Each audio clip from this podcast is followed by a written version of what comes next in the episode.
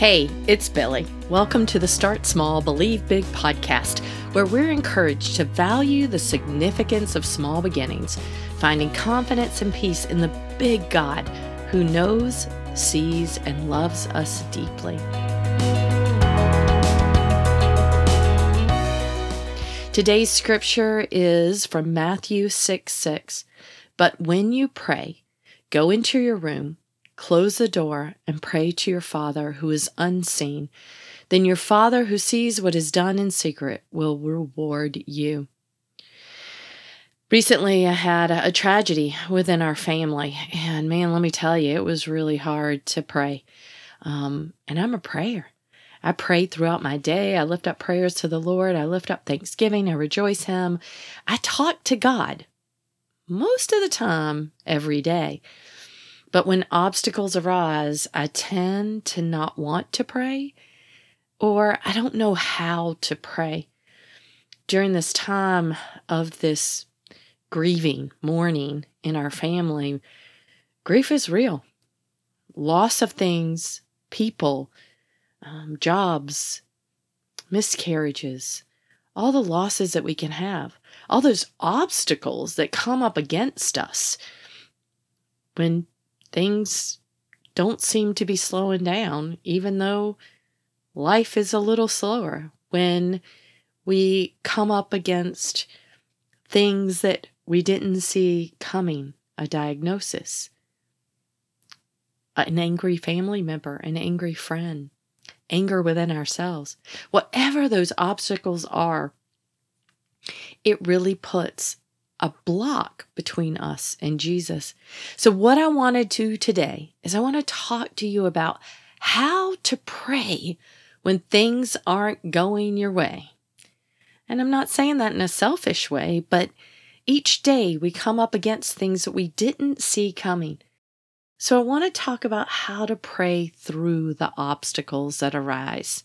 First, thank Him as we take time to praise God for all He has done in the past, you know, those answered prayers, those obstacles that we've already overcome, the healing that we saw in someone else or in our own lives, the grace, the love.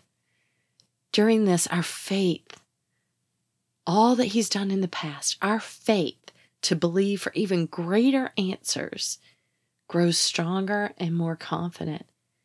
Thank you is always a great way to start a conversation. And that's all prayer is, is a conversation with our Lord.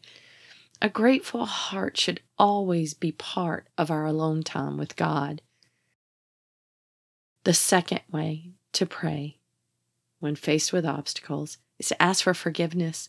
Because sometimes what's standing in between us and Jesus is our doubt, our discouragement, things we've done in our past, things that come up against us now because of something we've done, thoughts, actions. Are there things that we need to ask Lord, the Lord for forgiveness? Are there things in your life that you need to ask the Lord to forgive you? To open up that avenue to our hearts with God and with one another? Is there someone else that you need to ask forgiveness from?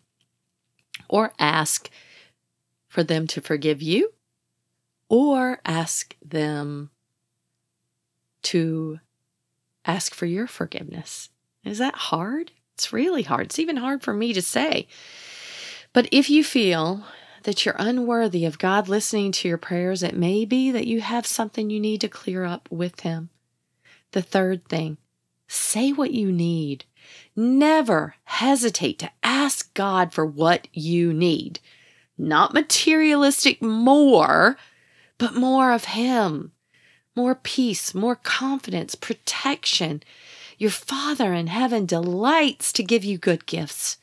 He's already given you good gifts. So say what you need. What is it that you need from the Lord right now? During my time of um, grieving this tragedy in our family, it was hard, like I said, to pray. It was hard to ask for what I needed. But it was really easy to begin with what I saw others needing. And that's where I started. And then the Lord opened up my heart as to what did I need during this time. The next thing is to ask for God's will. In the Garden of Gethsemane, only hours before Jesus was crucified on the cross, he prayed, Not my will, but yours be done. In a world where things seem so uncertain, in a time that there's so much unrest and uncertainty, unprecedented times, it's hard to know how to pray or what to ask for when those obstacles arise.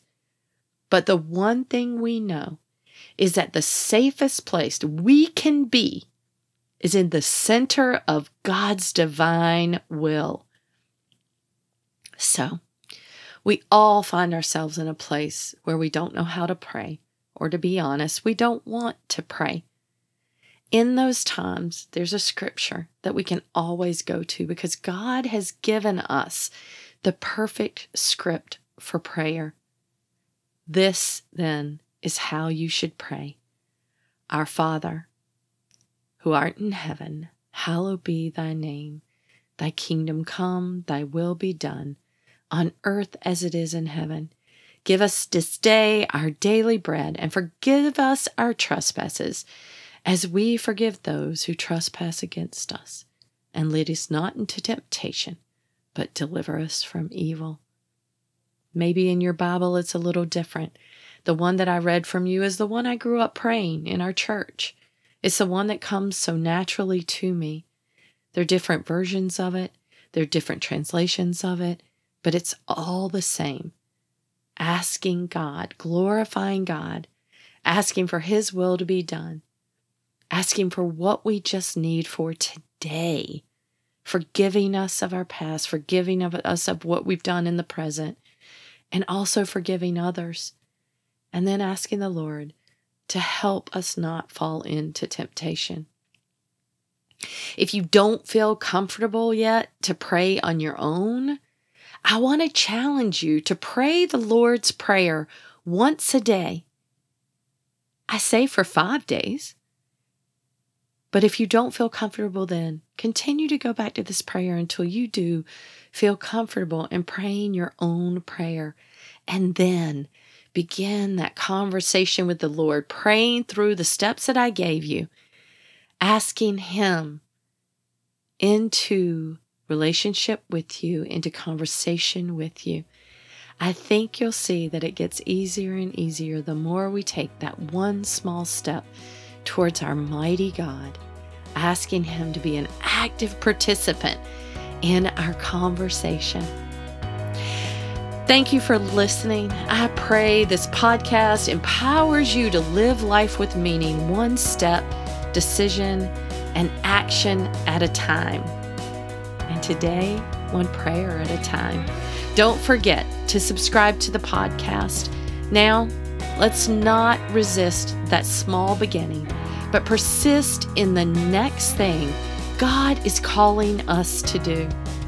Be blessed, my dear friends. Until next time.